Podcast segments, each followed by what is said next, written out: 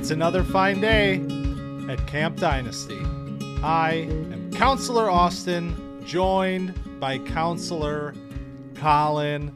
And I got to tell you, I was just saying before we started recording, Collin, this might be my favorite episode as we wind down season one of Camp Dynasty because we are talking about wide receivers this week, one of my favorite positions and one of your favorite positions in all of football.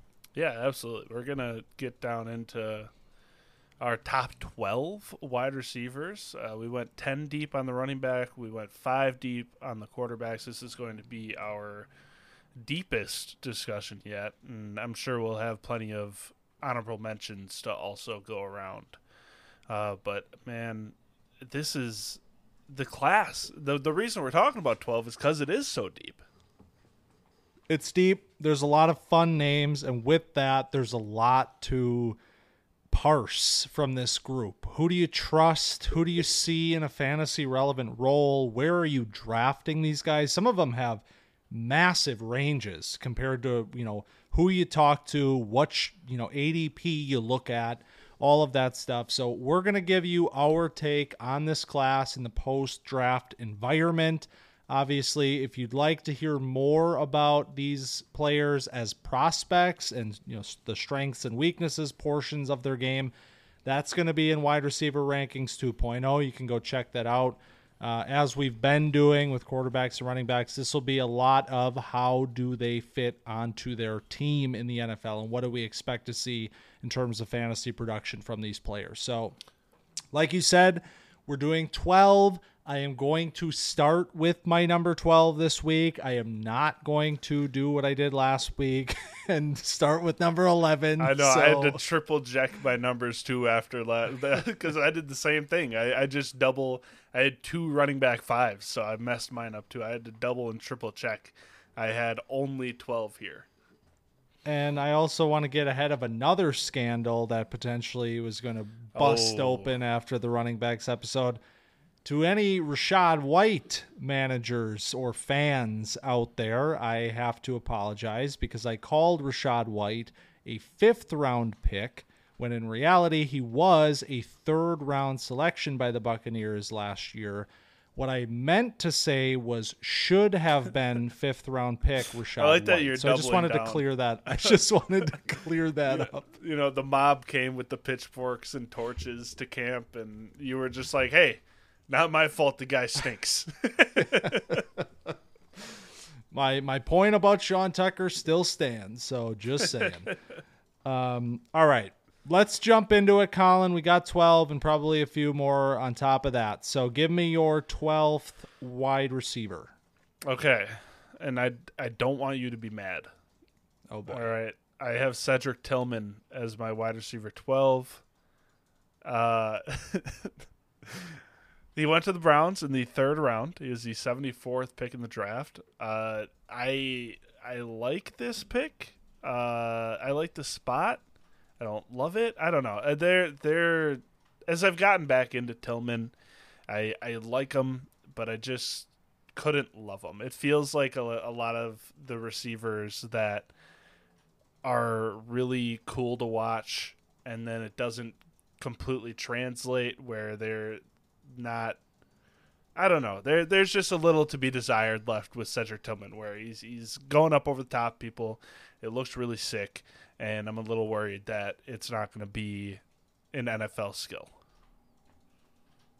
Wow. I know. Okay, I'm sorry. We're starting. I'm sorry. I knew we were going to be wide ranging on this one. We're starting early. Um, I mean, first and foremost, what I will say is that this is probably more in line with where he's actually getting drafted in in rookie drafts right now. That being said, he's not here for me, and he's uh, I'm not even going to talk about him because he's not really even close to here. So okay. we can save it. We could save my take on it for a little bit later. But he's the rookie wide receiver 13, by the way. Okay. So yeah, I mean you're you're on it, man. I'm I'm putting my money where my mouth is with Tillman. So I like it. I like it. Um. All right. Well, my number twelve wide receiver in the class is Tyler Scott. So this was a player that I had a little bit higher in my rankings pre draft. I liked him as a potential, you know, sort of middle of the second type of pick, maybe late second pick. Um, and it was a little bit surprising to me that he ended up going on day three. Uh, I, I did expect him to be a day two pick. Uh, was a fourth rounder to the Bears, which is an interesting spot because obviously they add DJ Moore and they have Darnell Mooney, but we know that the rest of the crew there is pretty bare. So maybe there are still opportunity. Yeah, you like that? Yeah, pretty bare. Maybe there are still opportunities for Tyler Scott. In fact, I think there are still opportunities for Tyler Scott to get involved, depending on how uh, much passing volume they end up having this year. Um, but that's why he he falls to my number 12 because he's more of a risky, uh, you know, kind of dart throw pick here. Um, and I have him ranked in the middle of the third round. Okay. I have uh, Tyler Scott as my wide receiver 15. Uh, he's right at the top of my fourth round. And uh, the, the key word for me, like you said, is passing volume. They they got DJ Moore there. They've got Mooney, uh, Kmet. They seem to like. Uh, they traded for Chase Claypool. I feel like Poles is going to have to uh, convince their offense coordinator to get him some looks to justify spending the 30 second pick on him. Uh, so, and they only throw. They were only throwing like maybe 25 times a game. So it's just hard to see unless some things start moving around there or Tyler Scott is just way better than I, I think he is to see him start to move up that depth chart and take somebody's job potentially because I, I feel like you got to be starting on 80 90% of passing snaps in order to be relevant in this offense and I just don't see that happening. Totally fair. All right, number 11. My number 11 is Nathaniel Tank Dell of the Houston Texans. Uh, so there was a moment where I was like, man, Tank Dell should be higher than this. But the only reason I was thinking that is because of the clip that came out, and I'm trying not to be too impressionable. the clip with CJ Stroud like calling and telling him to go get Tank Dell and I was like, oh yeah, that's sick. But then you go and you back go back and look at the measurables, and it's like, okay, this is still a little guy in a bad offense that might be getting better, but we don't know for sure with a rookie quarterback that was in a fake system. So, uh, temper the expectations on Tank Dell, but I like him a lot. We talked about Tank Dell through the draft process. I like this player but I did say a few months ago that I was going to have to fade Tank Dell because you just don't really see players of this size have significant volume in NFL offenses. That being said, he is my number 14th ranked receiver in the class just because they did spend day two capital on him. He does have this like relationship already with CJ Stroud, which can only work in his favor um, so I'm excited to see what he can bring. I mean, obviously, there's a lot of opportunities in Houston. We don't really know uh, anything about the receivers that they have there. Which one is going to, you know, yeah. emerge this year as the target hog? So. Um, it's certainly up for grabs, and I do like the player. It's just you know when you're 165 pounds, it's it's tough to imagine uh, a big role for you. Yeah, five eight one sixty five. Just to be clear, yes. in case anybody doesn't know, uh, the, this is like I said, a little guy. My number eleven wide receiver is Rashee Rice. Which now here is a conversation potentially, because. I have begun to see the Chiefs' effect happening yes. here. Yes. I, I did see a screenshot literally today of a draft in which Rashee Rice went in the first round of a dynasty Ooh. rookie draft. That's bad process, people. It's very bad process, and this is a very interesting player because this is a name that you've heard a lot if you've listened to Camp Dynasty through the college football season. He was sort of set up to be the quote unquote my guy of the class, and I kept every time I revisited him, I just kept losing a little bit of that shine that I saw from him during the season. Uh, and he ends up here at number 11. So that is a top of the third grade for me currently. Um, the situation is obviously juicy, but I'm not gonna I'm not gonna throw it all in just because he is paired with Patrick Mahomes. Yeah, I have him higher. Um, but I'll I'll comment on him. I I have him as my wide receiver eight, so Okay. a few spots higher. And I I liked Rasheed Rice before the draft process. See, I actually had him higher before the draft process. If you remember, I think he was my wide receiver five in our wide receiver rankings. Uh, He fell a little bit as I dug deeper pre-draft and then he gets a little bit of a boost from the Chiefs landing spot. So that he was my wide receiver nine pre-draft, and then the draft, the landing spot brings him up to eight. So that's kind of where that comes from. Uh, but I mean, he's such an interesting player because you talk about like a jack of all trades, master of none, and it's like truly Rasheed Rice, and that can go one of two ways where he can easily be the master of none,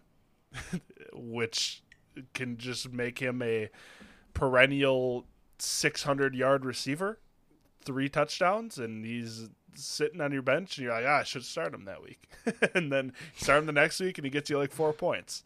And he can easily be that player, and you just hold on to him because he's attached to Patrick Mahomes and all that but he could also go into a spot where he is a consistent, reliable target in a Patrick Mahomes offense, and that's where it's you you get the allure, and that's where the person sells himself, and he becomes a first round pick. Which again, bad process. I have him at the middle of the second round, so like the bottom middle of the second round. So. Uh, I like Rasheed Rice. I love the landing spot, but he's limited. So he's my wide receiver eight. And I mean, it's not that long ago. Sky Moore was in a very similar position as Yeah. Rasheed Rice is right now, where he was getting his ADP was getting juiced because he was on the Chiefs. They were not going to just throw him into the fire immediately. They had, you know, they had just signed MVS, they had Juju, then they bring in Toney. I mean, like they were not like forcing the ball to Sky Moore. And I Travis Kelce. yeah. Don't forget. Don't forget about the target, the number one target. Okay. He's still there as well. So I just think that it's easy to dream of what this can look like, even if he's not a, you know, grade A NFL player. But there are a surprising number of potential, you know, targets in that offense. And I don't know if it's going to look like people think it is to the point where I think Rasheed Rice at the end of this year is a buy low because that's what Sky Moore is right now. So there you go. I, I like that a little buy low action. Uh, it wasn't that long ago that Clyde Edwards Helaire got the Kansas City Chiefs boost. So we can just rinse and repeat this every is year. Is there such things at, at such thing as a Chiefs boost? I mean, that's all fab. That's big, big dynasty right there. Big That's, dynasty. that's Kadarius. Toney is he getting the Chiefs boost? I think he he's plays- getting a little bit of that. I think he plays like 18 snaps a game, and like he might score Hey. on three of them, but but you know you get the sleeper notification that they want to feature him this season and Right. you know i'm gonna throw my firsts at him while i can that So, almost happened to me with Tank Dell.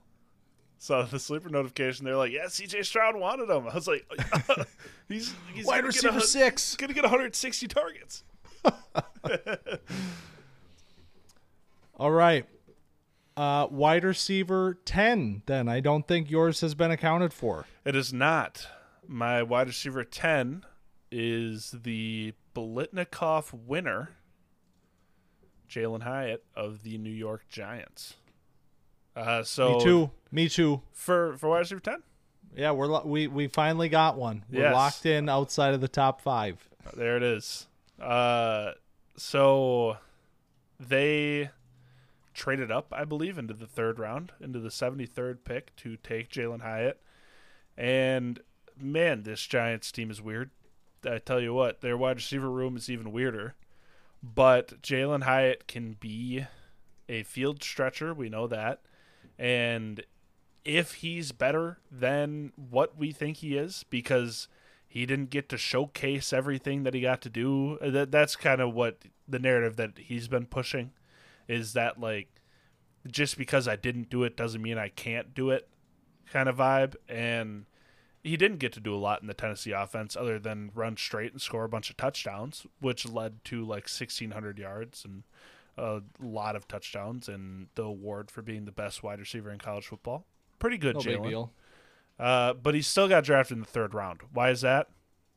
Well, because he's a limited route runner, and he ran in a fake offense with Hendon Hooker and company. So now he's on the Giants. He brings a vertical element to that team that they desperately need because their wide receiver room was not dynamic at all, especially towards the end of last year when everybody was hurt.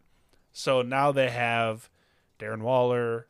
They have hopefully some healthy guys in that room, whichever slot ends up starting for them. Maybe Wan'Dale, maybe Sterling Shepard, maybe uh, who knows. And then you get Jalin Hyatt, and he can take the top off, and Dan Jones can show off his cannon of an arm that we all know he has. So Jalin Hyatt, wide receiver ten. Man, I gotta tell you, we were not Hyatt fans here for the entirety of the process, but that always comes with a caveat because you're always fighting against what's expected. And then when Jalin Hyatt is a third round pick, Yeah, you're like, oh yeah, that's that's perfect. That's exactly where he should have gone. And Yeah. he goes to the team that needed him, that was getting mocked him in the first round. Mm-hmm. So it suddenly becomes a player that was overhyped, overvalued to a player that is exactly where he should be and an interesting potential deep threat in this in this offense that doesn't really have anything. Daniel Jones, whatever you want to say about him, is surprisingly effective pushing the ball down the field. And now he has the premier deep threat of this draft class. Uh, you know, it, playing the flanker in a in a in a budding offense with Brian Daboll. It's an exciting situation, and I'm I have Hyatt at the end of the second round, um, which is where I was going to probably draft him regardless. Not that he would have ever made it there had he been a first round pick, but now he kind of slots right where I right where I'm comfortable taking him to the point where it's honestly almost an exciting late round, late second rounder uh, with with some upside. Yeah, I have him right at the bottom of the second round as well. So I, I don't know. There's probably somebody in your league that's gonna really like Jalin Hyatt Yeah. and is gonna overdraft him. So that's going to be a little bit annoying because like you- how many shares are you going to get at a realistic ADP like where you feel like you're getting value and somebody's like oh, this guy won the Biletnikoff like what Right. Oh, why yeah. is he falling to Yeah. the bottom of the second round but uh they have a new offense coordinator over with the Giants uh, Mike Kafka who was with the Chiefs before so that's interesting too um so yeah uh, Jalin Hyatt new Tyreek Hill Boom. Easy as that. yeah All right. So, like I said, Hyatt was my number 10. I'll go with my number 9 cuz I'm pretty sure we covered yours. Am I am I correct? uh am I no wrong? you are Okay, wrong well, but I'm- you can go ahead Okay, I'll go. So, my number 9 is Marvin Mims Jr. hey me too There it is, man. Here we go. So, um, this one caught me off guard just a little bit on uh, when he was selected, just because like you see the Broncos and you're just sort of like it's a very weird team. Russell Wilson obviously has a terrible season. Courtland Sutton is a declining asset. Jerry Jeudy still hasn't really broken out it just doesn't seem like a great place for wide receivers. But when you really take a step back and and look at this thing, I mean, it's a second round, second round pick, and very end of the second round, but a second round pick nonetheless. Marvin Mims Jr., a player that I liked a lot pre-draft, had a second round grade on him. Gets confirmed with the pick, and the fact that the room isn't solidified, therefore makes it that there is a major opportunity here for Marvin Mims Jr. So I'm excited to see what he can do. Uh, he's in this, you know, same sort of tier for me where I'm picking him uh, last quarter of the second round. Um, you know, I have him 21st right now, um, and feeling pretty good about that. Yeah, I have I have Mims at 23. I have Hyatt at 24. So they are right up next to each other. Mims is, like I said, in my wide receiver nine. And he comes into an interesting Broncos situation, to say the least. Like you said, I mean, you get your first year of Sean Payton. He's bringing in some of his old buddies. You got Lil Jordan Humphrey and Marquez Callaway signing with the Broncos. You also have KJ Hamler and Tim Patrick coming back from injury, in addition to the guys that you mentioned with Sutton and Jeudy, where it, there's just a lot of guys, and none of them are great. So Mims has an opportunity to, you know, impress Sean Payton and just take a job because that's what happens with new coaching staffs. Is you go get your guy. I mean, like you said, second round pick, and let him try to solidify himself in this offense. And if he can just look better than KJ Hamler, who I is the like-bodied player to him in this offense, then he could easily just take his job. And I wouldn't be surprised by that, honestly, because Mims, uh, in my opinion, is a much better player. Uh, Hamler is a gadgety guy that is a good deep threat, and Mims is a pretty complete receiver. Uh, so, man, this this offense, if it's as gross as it was last year, the bottom of the second's not a bad spot to be getting a wide receiver in the offense, especially since it should be turning over, even like getting beyond the Russ era. You know, it won't hurt to have a pretty decent receiver that can, you know, run some good routes, play multiple positions, and make a little bit happen after the catch. Yeah, that's I'm mostly interested to see how they deploy him. What kind of role does he have because I think there was, you know, a time where it's like is he just going to be the field stretcher for a team and how much does that cap his value or do they see him as more than that? And I'd like to believe that them selecting him in the second round says that, you know, we have plans for this guy. He's not just our take the top off 4-3 speed. I mean, that's what he does best that's what he did best at Oklahoma, but he does more than that, and I think he can be more than that. So we'll see what that actually looks like. Now we'll go to your eight because my eight is Rashee Rice. Boom. All right. I'm up again. So my number eight is Jayden Reed. So, I mean, what a rise, first of all. I mean, shocking, shocking pick um, this is a this is a player that we both I think kind of had a little bit of a crush on through the process, especially coming out of the Senior Bowl where there was a lot of momentum. Um, he didn't have the best season at Michigan State. This is a player that I was monitoring pretty closely. He didn't quite have the season that I was expecting, but then you get to the Senior Bowl and suddenly you see this momentum building where it's it's a fast player, it's a quick twitch athlete that can run some nasty routes and that carried him all the way to the second round, where the Packers selected him uh, pretty early in that round. So, what does that mean? Um, I mean, I have him right now at 20th overall, so he's right in that sort of Mims range. Same thing we were just discussing. I think there's situations where he's going to be drafted a little bit higher than that just because of the draft capital and obviously the situation in Green Bay could be construed as a little bit wide open um, outside of you know Christian Watson. We'll see what sort of you know role Dobbs has this year in terms of fantasy, but I think there's a lot of excitement about Jayden Reed in the slot in Green Bay and what that looks like. And I'm certainly excited to see it, but I also don't want to I don't want to overcorrect either.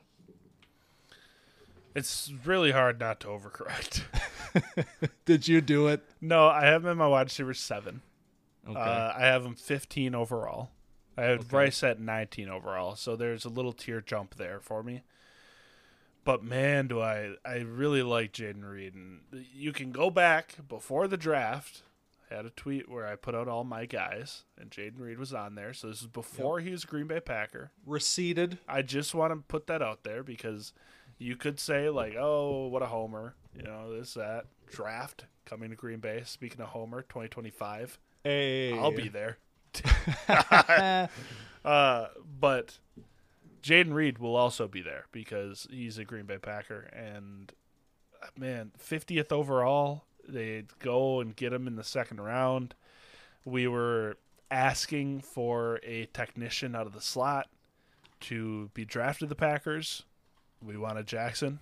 we wanted one from the Big Ten. Yeah, But we right. got a different one from the Big Ten. Right. We wanted Jackson, but uh, got Jayden Reed like you know thirty picks later, and I feel good about it. I feel good about the spot because we don't have a slot receiver. Dobbs is a question mark in terms of how much can he actually do on an NFL level. Like, is this a real piece or is this like just a fun you know, a little playmaker that can do a lot of things. Kind of like how I felt about Rasheed Rice. You know, it's it's kind of a similar thing where they can do a lot of good things, but is there real production there? So I think Jayden Reed fills a role here, where you get your athlete that can stretch the field, run after the catch in Watson, then you get your guy that can break down a defender with Jayden Reed. And I think there's a lot of targets available to Jayden, and he can eat them up. And of course, a lot of this depends on what Jordan Love looks like and what the offense looks like this year and moving forward. So there are some question marks here, but the player is very exciting. And I, yeah, mid second for me. Um, all right. So that leaves us at wide receiver 7 which you just did Yes, with Jayden Reed. So I'm up again. yes. You shouldn't have stole my Marvin Mims spot. I know, I know, but here's here's a good one because we're gonna finally talk about Cedric Tillman because Oh, he's coming in as my wide receiver seven. This is the tier break that you just alluded to as well. Um, I have Jayden Reed at twenty. We jump all the way up to fourteen for me with Cedric Tillman. So, um, yeah, this is one that I just I've been I've been really wrestling with this. You know, like on one hand, you get the you get the day 2 draft pick, you get the third round selection, you're going to a spot where there are opportunities. Like Amari Cooper is getting older. There's nothing else really there. They trade for Elijah Moore. He's playing in the slot. Donovan Peoples Jones is like probably the player that gets replaced if Cedric Tillman does what he should do. Um, and I hope he does. And I hope we get to see a lot of this player this year. And, you know, obviously Deshaun Watson, you know, doesn't have a good season last year. You expect that to change. And maybe this offense looks a little bit different in year two with Watson. But I just, I can't ignore the talent in terms of what I saw pre-draft, and I, it's hard for me to drop him. Um, you know, even in the midst of some players that got drafted ahead of him. Um, that being said, I did, if you remember from wide receiver rankings 2.0, I did drop him uh, a couple of spots. So I, I did adjust slightly. It's not total bias. Yeah, I like I said before, I, I think the spot is good. Uh, he's got to get through David Bell, and that might. no, this uh, I, I'd like. I mean, I mean, I, I don't want to just like repeat everything I said before, but I, I just, I had some some issues, some red flags jump up with Tillman. I don't and I, I don't think he's bad. Like I think I said it at the top of the pod. I like pretty much my whole top 12. Like I am happy if I come out of the draft with any of these guys. So it's not the fact that I think Tillman stinks. I just think you know th- there's a, a little more upside to be seen with these other guys. That's fair.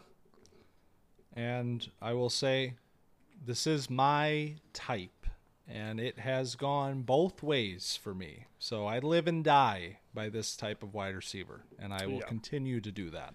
It's true. Number six. Yes.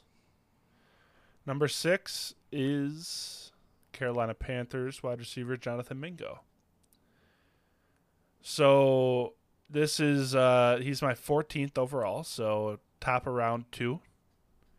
And I I liked didn't love the player. I, I thought that he was interesting. We we had a conversation about him on our wide receivers pod and uh or on our the comparisons pod, and you know we maybe got a little carried away calling him AJ Brown, you know. But I also called him N'Keal Harry, so that that's that hedges your bets. You know, that's a wide range of outcomes for That's why me. they call it this or that, baby. That's right. So I think that Jonathan Mingo just has a clear path to a bunch of targets.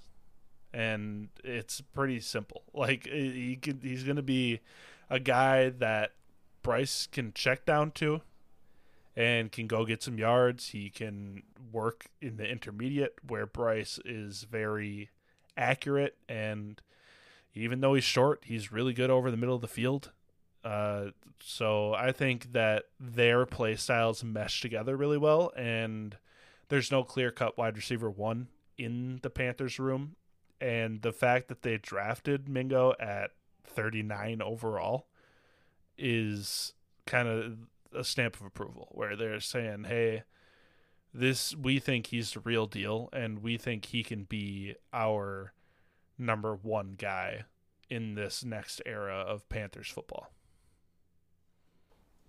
Yeah. Listen, draft capital is not everything. Okay.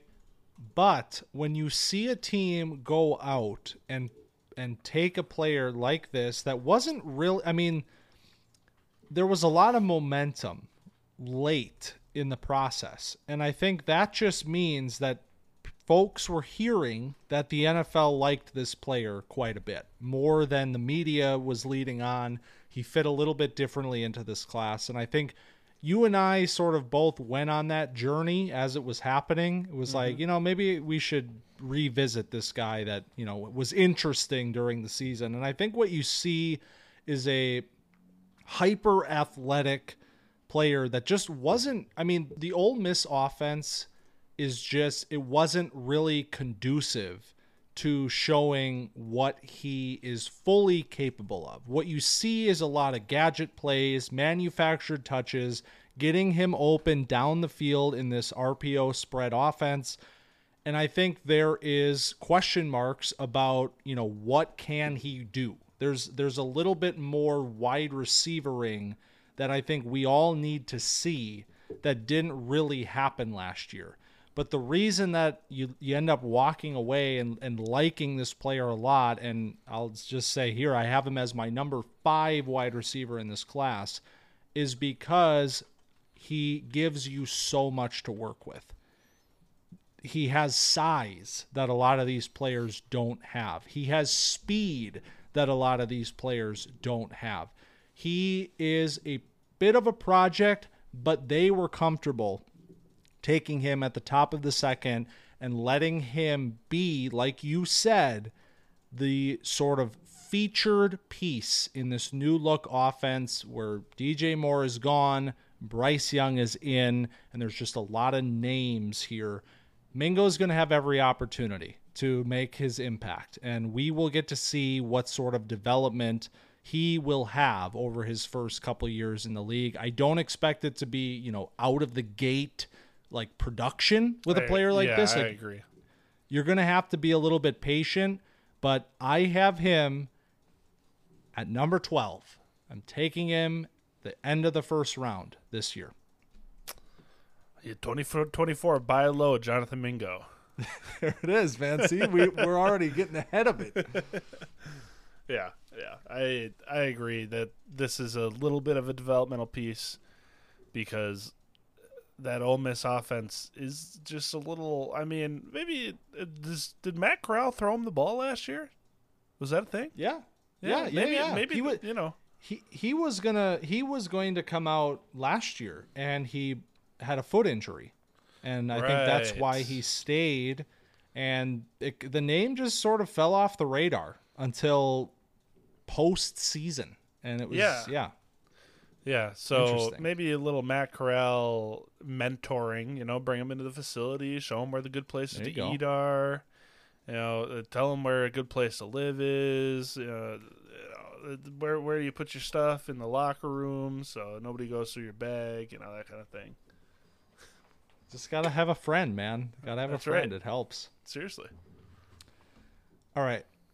I don't want to make assumptions, but I think you know who my number six player is. I would assume so. I mean, unless you have him off your board. I did. Yeah, he's gone. He's Josh Downs is my number Yes. six. He's my number five. Okay. So, man, we're on a bit of a journey with Josh Downs in the ADP land right now. And it, it got it got to the point I think where coming out of the draft, you you know, Indianapolis, he go first of all, he goes lower than you think he's going to go. I think we expected Josh Downs to go in the Mingo Reed territory of the draft, and he falls to the third round. Um, so right away you're sort of like questioning everything you know, like what is wrong, what's going on here. Obviously, we've been talking about this player since the very beginning of college football last year. He's a top five wide receiver for us in the preseason. Um, and honestly, what I think we saw coming out of the draft and with early rookie drafts was that he was getting pushed down the board to a point where Josh Downs was becoming an absolute steal. I mean, there was an ADP that I looked at recently that had Josh Downs at 22nd overall. And I was in a draft where Josh Downs went at about that spot. So I think it's just I I think this is one of the best values in rookie drafts this year if you are in a league that is fading downs into the late second. I have him currently at 13th. So Mingo's at 12, 12 and Downs is at 13. I see them in the same tier taking downs with an early second. Wouldn't blame you at all if you still spent that late first on him this player still has so much talent, man. And the situation is just fine. The only thing that worries me is Anthony Richardson because we're going to need to see an offense that can sustain at least two wide receivers with Michael Pittman there. We're going to need to see Anthony Richardson be capable of that. If that happens, the opportunity is there for him. Yeah, absolutely. The the there, there's two things that concern me with Downs, and if he can get past it, uh, I I kind of have him at his ceiling with my with my ranking, which concerns me a little bit. I have him at nine overall, which is you know bottom of the first. Um, but I believe in you know I, I am in the Anthony Richardson fan club, so uh, if I, I'm expecting that to go well, the thing that I worry about most is that he's 5'8", 172. That that's the thing where it's like, okay, this is a little guy. You know, Tank Dell also a little guy. Josh Downs in the same club. I mean, Downs is only eight pounds heavier than Tank Dell. The thing that separates Downs from Dell is Downs is a monster at the catch point, which is just crazy to think about. I mean, you go back and you revisit it, and it's like, yeah, you he just wins jump balls over and over again, and that brings him here, where if him and Richardson can mesh well, and you know, you see some camp videos of Richardson throwing down the ball, and it makes you feel a little better, and so I man, this feels too high, but I'm sticking with it. I feel great. It's it's it's not. It's not too high. Like I I really do think that Josh Downs is like I I don't know, man. He's so good. He's so good. I mean, we talked about this for m- so many months here. Like and I think, you know, yeah, third round, 80th overall, like it it's a little bit different than what you expect and i think that's that's what makes it very easy to be like you know are, am i still too am i too high on this guy i don't think you can say that right now because i think this like you like you're saying the situation is good the player is great and honestly like yeah the size is it's always been the biggest concern with him from day one mm-hmm. but he's a stockier guy. The the the frame is a little bit different than some of these smaller players in the class, and he shows you that he can win in contested situations. Obviously, not the most physical player, but I don't think it hurts him too much playing out of the slot. He's a technician, and he can be a safety blanket in this offense. he also doesn't get hit. Yeah, he's one He- of those guys. He is, where he he'll go down before you get hit. Yeah. So Yep. that that makes it a little more palatable than somebody that like willingly takes on contact at 170 pounds. He he knows his limitations. So we're we're all caught up here. So number four, then, this is where, if you know anything about the class, we're jumping into the final frontier Yes. here at number four. So, who is your number four? My number four, and this is this is a little bit of a fall for this player, Oh, Zay boy. Flowers. Okay. So Zay went to the Ravens. Zay went at pick 22 in that little wide receiver run in the first round, 20 through 23. Um, and do I like the Ravens landing spot is the main question. And I have been going just crazy trying to think if I like this or not cuz I like do I think Lamar is a great player? Yes. Do I think the passing volume is capped? I do. And I think there's a lot of interesting targets here, to say the least, in Baltimore. I mean, you you still have Rashad Bateman coming back from injury, who they took in the first round a couple years ago. They sign Odell to this like mercenary contract. They have Mark Andrews there. I mean, like Duvernay's still going to get a few touches a game, and then that's just the passing game. And then you add Zay Flowers into here, who's a fun, electric guy, and is, you know, can take the top off and is one of the better players in the class, if not the best player, after the catch.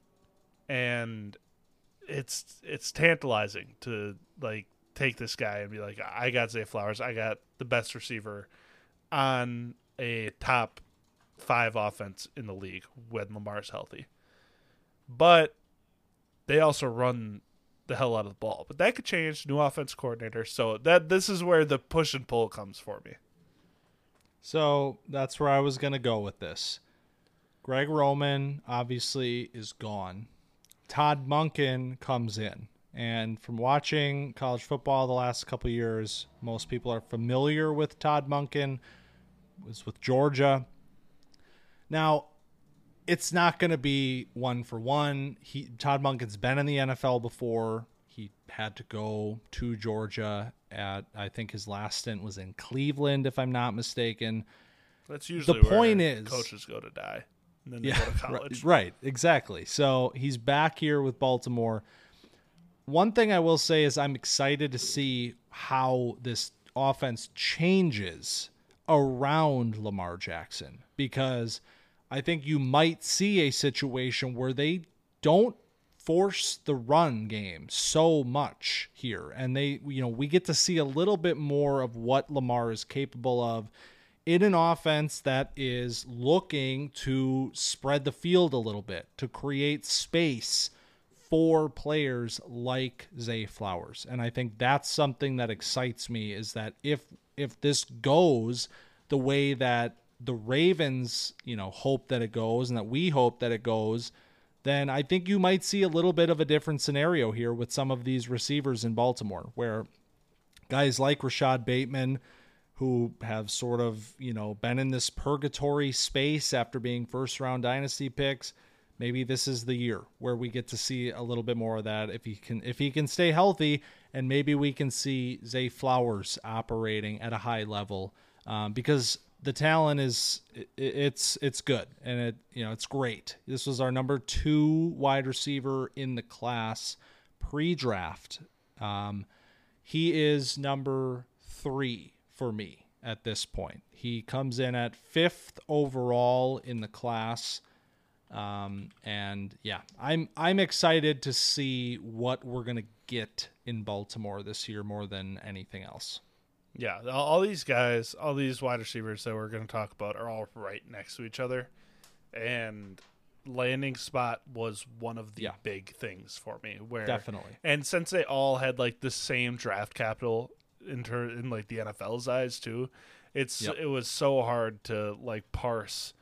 Yeah, this guy two, three, four, and it honestly it's a pick your poison kind of thing where whatever you feel comfortable with in this four, five, six range, whatever your heart is telling you, I think that's where you go.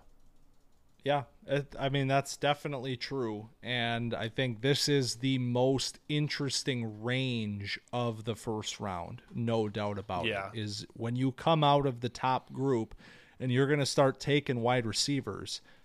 What does that look like? And, you know, it, I think there's a lot of folks that have those picks or had those picks that are, you know, having interesting conversations with themselves as to what do I trust? You know, yeah, I'm looking me. at one of them. I know yeah. that. so, uh, well, on that on that note, I mean, Zay Flowers is my number three wide receiver, and Quentin Johnston is my number four wide receiver. So, um, this is a player, man, that I think if you listen to Camp Dynasty consistently enough, you probably have gotten to the point where you don't trust the you don't trust the talent anymore. You're a little bit scared, and I'm scared too, man. Like I'm not just saying stuff.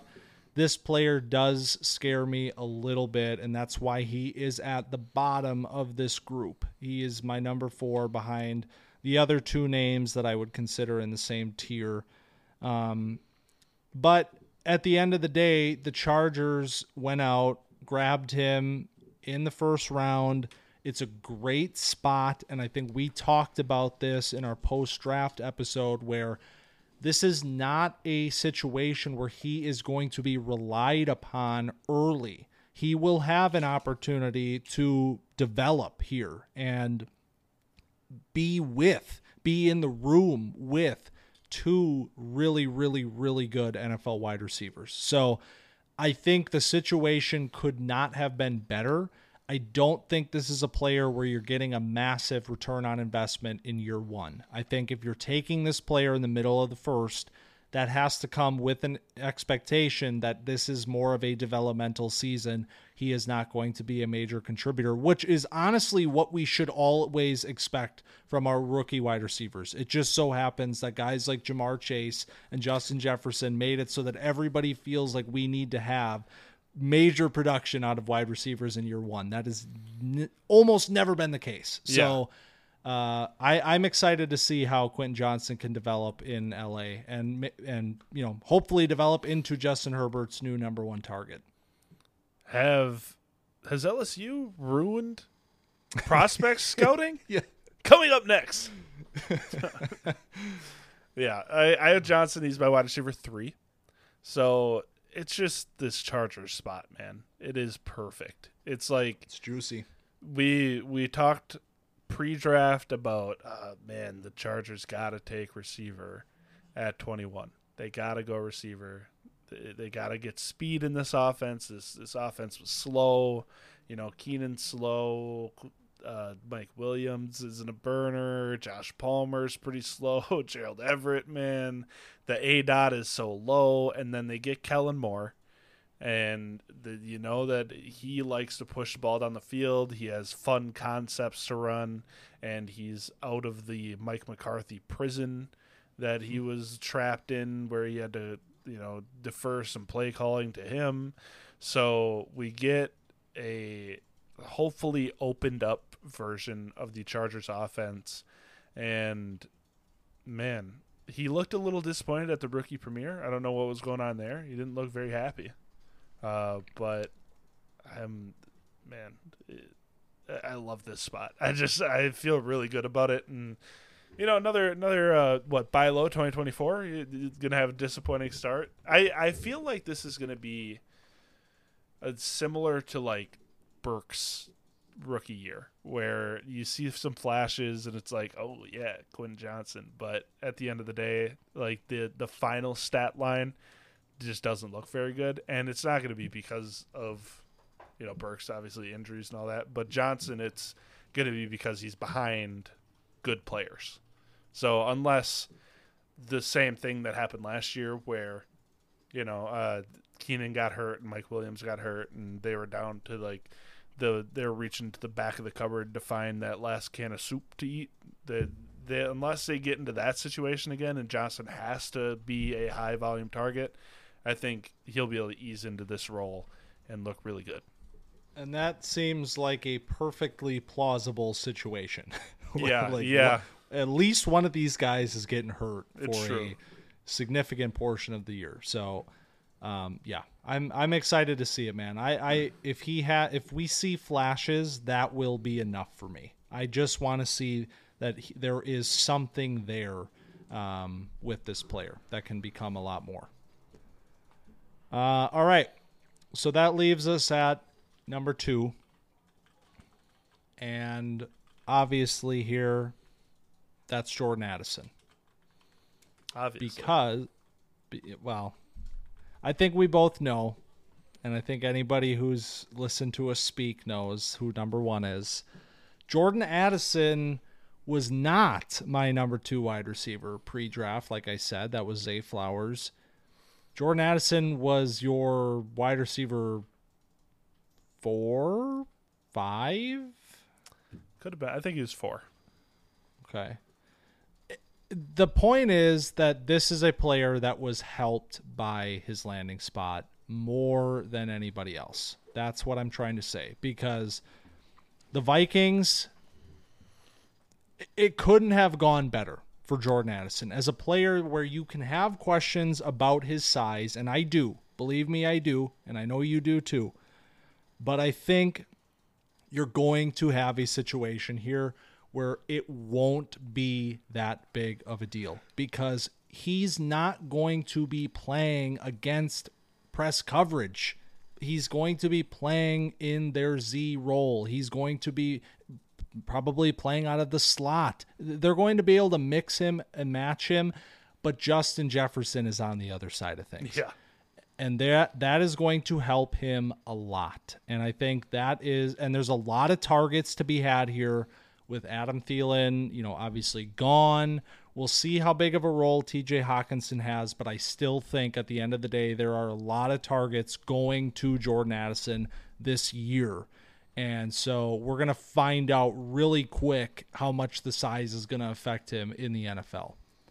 Yeah. I man, this is going to be this this is the I talked about Johnston being the perfect landing spot and I feel great about it.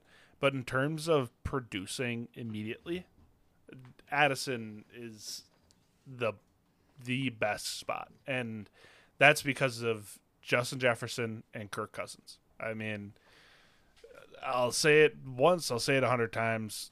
No matter what you think about Kirk Cousins, he throws for a lot of yards, and he is a productive quarterback. So Addison is going to play almost all of their passing snaps. I would assume is if he can unseat KJ Osborn as their second wide receiver, which I would I would assume a you know number 23 pick should be able to do somebody that has won the Biletnikoff award had a little bit of a down year last year but was also banged up quite a bit uh, man, uh, this is going to be a really nice. He's the perfect complement to Justin Jefferson. He will be working against the number two corner. Uh, they, I mean, all of the attention is going to be on 18, and Addison will be able to feast on the corners because man, this this is this could not have been better. This is nice. So yeah, yeah he, he jumped up to my wide receiver too. Like I said, pick your poison with these guys, but if you want production year one, Addison is your guy.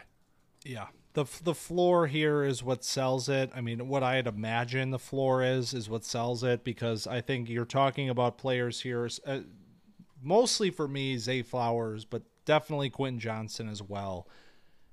Higher ceilings lo- and higher long term ceilings, I think, with those players. But in a class like this and in this range of the draft, fourth overall is where I have Addison.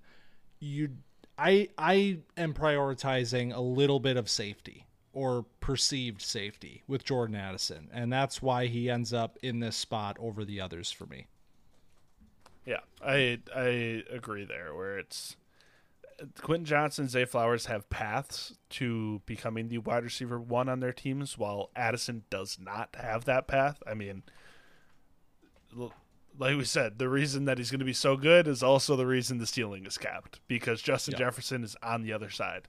So he will not be the wide receiver one on his own team, while Quentin Johnston has a path to that because Keenan and Mike can both be on the way out sooner rather than later. And then Zay Flowers also is could just be better than Rashad Bateman, and Odell's obviously not going to be there for very long. So, uh, I uh, Addison's ceiling is capped by the fact that his long term ceiling, like you said, is capped because he will not be that guy on his team.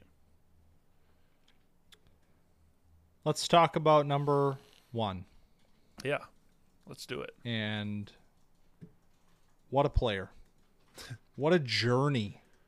What a journey to get here. Talk to me about the number one wide receiver in this class. Jackson Smith-Njigba, number two on my board, number one wide receiver. He went to the Seattle Seahawks, and some people see that as a bad thing. I mean, why would you He's on a good offense. There's a lot of mouths to feed, which I mentioned with the Zach Charbonnet conversation, but uh, he's got to be one of the priorities because Tyler Lockett is going to be on his way out pretty soon. You would assume they can get out of that contract pretty soon. I think he's a free agent after this year, or else he can be cut after this year. And then you're looking at just DK Metcalf and JSN in this offense in terms of high quality passing targets. And they are just perfect complements to each other. And uh, Jackson could be, I mean, I don't want to ruffle anybody's feathers. He could be the best wide receiver on this team today. And I'm not I love DK. I have DK shares. I, I don't I don't mean to disrespect the DK people. But DK is a limited player. We we all know that. We've known that since he's been drafted. And Jackson is just can run run every route in the book. He has great hands. He can run he can get contested catches. He's good around the sideline. He's good after the catch. I mean, there are very few flaws in JSN's game. So do with that what you will, but I'm taking Jackson above anybody not named Bijan. Yep. Same. Number two on my board. I mean, to further the point that you brought up, Lockett has an out after this season. So the writing is on the wall here, I think. And even then, these three can fit together this season. Yeah. Same kind of conversation that we've had with basically every single one of these guys. Don't expect a ton in year one. I mean, this is not the kind of class where you're going to see that. I think there is a certainly an opportunity here where Jackson is just so good that he really grabs the bull by the horns and has a really really productive rookie season. I just am not going to expect that in the current environment that he's in. And also, I mean, this is a guy who didn't really play football last year either. So I think there's a situation here where, you know, he's the future alongside of DK Metcalf. Absolutely. It might not all come this year, but he's a younger player. He will grow into this role. And I think within two to three years, I'll say three years, within three years, I think he becomes a top dynasty wide receiver. I think he's on this slot arc that we've seen with some of these other players where he's gotten pigeonholed into this like weird like low ceiling thing because he's a slot player. By year 3 it'll be shattered and he will be viewed as one of the best assets in the game because he's just that good. And and whether or not you play exclusively slot in today's NFL really doesn't matter in terms of fantasy production because it's it's a passing league, man. There's three wide receivers on the field all the time. The best some of the best wide receivers in the game are playing out of the slot. And I think Jaxon is up next. I also think Jaxon can play outside of the slot. Like Yeah. I Yes. I think the narrative has has swirled. I, I know I know you believe this, and I, I know that the the point is he can be successful even if he plays only out of the slot. But I this is like a chicken or egg conversation that is similar to the Jalin Hyatt conversation, where it's like, well, he wasn't asked to do anything else, so how do we know for sure? But with Jaxon, he is so good at everything that he is asked to do. Why would you believe that he can't just do it closer to the boundary? And like, do you think he's going to have an issue getting pressed? Because I don't. like, I don't think that you would want to get anywhere near him to put your hands on him. And I, I just feel like the the narrative is one thing and the reality of it's another. Yeah, one hundred percent. And I mean, like, I I think it it gets lost a little bit because of this like slot label that gets tacked on him. He's six foot. Right. He's six foot one ninety six. Okay, like this is not Josh Downs. This is not you know this Tank isn't. Jordan Addison. Yeah, these are not little none guys. of this isn't Zay Flowers. Like he has a bit of size to him. He doesn't have this like speed, but he doesn't need that because he's so crafty. And I think that works whether and and honestly, you know, he excels in the slot. We've seen him, you know, just annihilate people from the slot. Why not move him outside across from DK Metcalf, who is playing your X, who is winning down the field, he's being physical. Move Jaxon around, get him outside. You're telling me he's not going to be able to win on off coverage playing from the from the Z position? I mean, like he's going to be able to do anything you want him to do across from DK Metcalf. So, I think it's all very overblown and I do think that, you know, there are situations here where folks would want to take Gibbs at number 2 and that's totally fine because I oh, get yeah. the running back premium and, you know, obviously the draft capital there is that's all fine and dandy. I just see this as a really really really talented player that has a very long and productive NFL future ahead of him. Talk about Jaxon like he's a white guy. Just like he's crafty and he, you know, he- breaking stereotypes. if there's anything he couldn't do, he can do everything. He's he good at a lot of stuff. mold. He's a little slow, but he, you know, he gets it done. He runs great routes, and you know, first one in, last one out. Uh, he's a scrapper. No. Special man. It's been a long time coming with this Uh, I one. and, I hope this mean, isn't like take lock by us.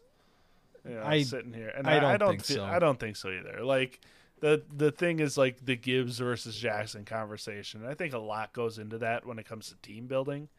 But Yes. I I think Right. independent of all that, Jaxon's just the better asset and will be for the long term. in a vacuum, you know? Like it's it's in a vacuum. So if you need a running back, sure, go ahead take Gibbs. In a vacuum, I have a significantly enough higher grade on Jaxon and he got the wide receiver 1 capital in the NFL that like for so long we had to hear about that. You know, we fought against that for a long time. A lot of other people did too. And in the end, you know, the Jaxon stands one, And I'm going to keep beating that drum. And that is wide receiver rankings, final edition. Top 12. Uh, like you've said, really fun class. Guys, you know, second and even third round where you are excited about what they can be at the NFL level. Obviously, not all of these players will have major roles on their on their teams and all of that, but guys that have enough talent where there is pathways and there is excitement around these names. Um, I know that the class does not only extend 12 names deep, Collin. So, are there any other wide receivers that you'd like to shout out? Yes, I'm going to run through my top 12 real quick just to give everybody a Ooh, quick good call. reminder. I will Uh, do the same. I so uh, I'll go 1 to 12. We got Jaxon Smith-Njigba, Jordan Addison, Quentin Johnston, Zay Flowers, Josh Downs, Jonathan Mingo, Jayden Reed, Rashee Rice, Marvin Mims, Jalin Hyatt, Tank Dell, and then Cedric Tillman to round it out. And my top 12 was Jaxon Smith-Njigba, number one, Jordan Addison, number two, number three, Zay Flowers, number four, Quentin Johnston, number five, Jonathan Mingo, number six, Josh Downs, number seven, Cedric Tillman, number eight, Jayden Reed, number nine, Marvin Mims Jr., number 10, Jalin Hyatt, number 11, Rashee Rice, and number 12, Tyler Scott. All right. So for my honorable mentions, I have my wide receiver 13 is Michael Wilson, uh, Arizona Cardinals. Yep. Uh, number my wide receiver 14, the man, the myth, the legend, Oh, you didn't do it. Kayshon Boutte. Can't quit him. Can't quit him. Oh man. Uh, and then uh, Charlie Jones, I have my wide receiver 16. Hutchinson's my wide receiver 17. And then it's just kind of, you know, a crapshoot from there. yeah. Yep. Um, Michael Wilson is the big one for me. He just misses the cut on the on the top 12. He's my number 13 as well. And a player that really like interests me as a later pick in this draft. I have him in the late 3rd right now. Arizona. Arizona, like what what is going on in Right. Arizona? And I think there's a lot of, you know, unknown about Michael Wilson simply based on the fact that we didn't ever get to see him play a full season of college football, but when he did, when he was on the field, it looked good. And obviously, if you follow along with this process, you know what happened with Michael Wilson coming out of the Senior Bowl. That alone likely propelled him to be a higher draft selection than I think anybody expected in the pre Senior Bowl environment. So I think there is a there's intrigue here. If if this player can stay healthy, then he can definitely outperform his uh, draft position. Yeah, especially with the writing on the wall with DeAndre Hopkins Yep. likely leaving Arizona. Exactly. And they are moving into their next phase. And this is the first wide receiver pick of the new regime over in Arizona. So I'm not saying like Michael Wilson is the GOAT, but I am saying that he is a very interesting pick. And we're going to keep calling him like the sleeper pick of Camp Dynasty. And I think that wide receiver 13, I have him uh later i have him 32 overall so kind of late mid round three Yep, yep. I have him at 35. And um, I mentioned I have Tank Dell right in that same range, very end of the third round. Um, and then uh, Xavier Hutchinson is the other one that makes my top 48 as it stands right now, just because I think, you know, th- this is a player that was interesting. He, you know, he gets the day three stamp and he's drafted after Tank Dell, obviously, but in terms of the body you know type and and what he brings, I think this is an an interesting name to watch in this room in Houston. We have Like no idea what's going to happen with the Texans. Dude, exactly. That's what I'm saying. Like, watch the camp reports, see if there's any momentum building behind any of these guys, because somebody has to get the targets Yeah. that Brandin Cooks Somebody's got to catch the ball. Yeah, Gets you in trouble whether, you every know, year. John Metchie, Yep. Nico Collins, but it, maybe it's one of the rookies. So, They dra- did they draft a tight end too? uh, I don't know. I don't think No, so. not they they signed uh, Dalton Schultz. That's that's what So- I'm thinking of. Yep, Yep. he'll catch some passes. Uh, I do I do want to say something about Kayshon. I mean, he's he's not in my top 48, not drafting him. Uh tale of two players with him and Jaxon. That's that's what I'm yeah, going to say seriously. because I mean, this was my number 2 wide receiver going into the season and just what a face plant. What an absolute face plant by this by this player on and off the field. I mean, there's just so much so many red flags and, you know, I there's already reports coming out that he might not make the team and so that that tells you all you need to know. I saw a camp clip and it was of Christian Gonzalez. So uh, I'll Yeah. put that out there in front of it. And uh, it was like, look at this fluid movement. And that's like what the caption was. And they didn't have jerseys on. And I was like, is that Kayshon? He is moving. And I was like, there is no way. And then I uh, looked in the the replies and I was they're like, man, Christian Gonzalez was a steal. I was like, oh yeah, Christian there Gonzalez, he's really good. Okay. That makes sense. Yeah. Uh, my last three that are in my top 48 that just barely made it, they're 45, 46, and 47 because I didn't know what to do with them, are Yep. A.T. Perry, Puka and Parker Washington. They're just thrown Okay. on there because I didn't know Yeah. what to do with them. Some flyers, some flyers, yeah. Guys that I didn't make my didn't make my cut, but maybe some UDFA's for me that I'm keeping my eye on, depending on what we hear out of out of the camps there. But yeah, man, that's wide receivers, and what a year, what a class, a lot of conversation, you know, a lot of you know, these guys were the subject of a lot of camp discussions during the season. Some really, really, you know, great college football wide receivers in this group, and I'm excited to see what we get from them in the NFL. So, um, yeah, that's it. So, next week is obviously tight ends, which is going to be, you know, a very interesting conversation because Very uh, interesting. yeah, like there are some names that I don't think we've really broached here that I think we're gonna have to we're gonna have there's to guys that I have to watch. yeah, yeah, that is true. Um, that is true. So I'm not sure exactly how deep we'll go on the class, but there are a lot of guys because this is you know it's been dubbed as a historic tight end class. So I want to make sure we do our due diligence and, and get as deep as we need to on these players. we need a historic tight end class pretty We bad. desperately need a historic class. It's like and I hope it. I hope it lives up to it.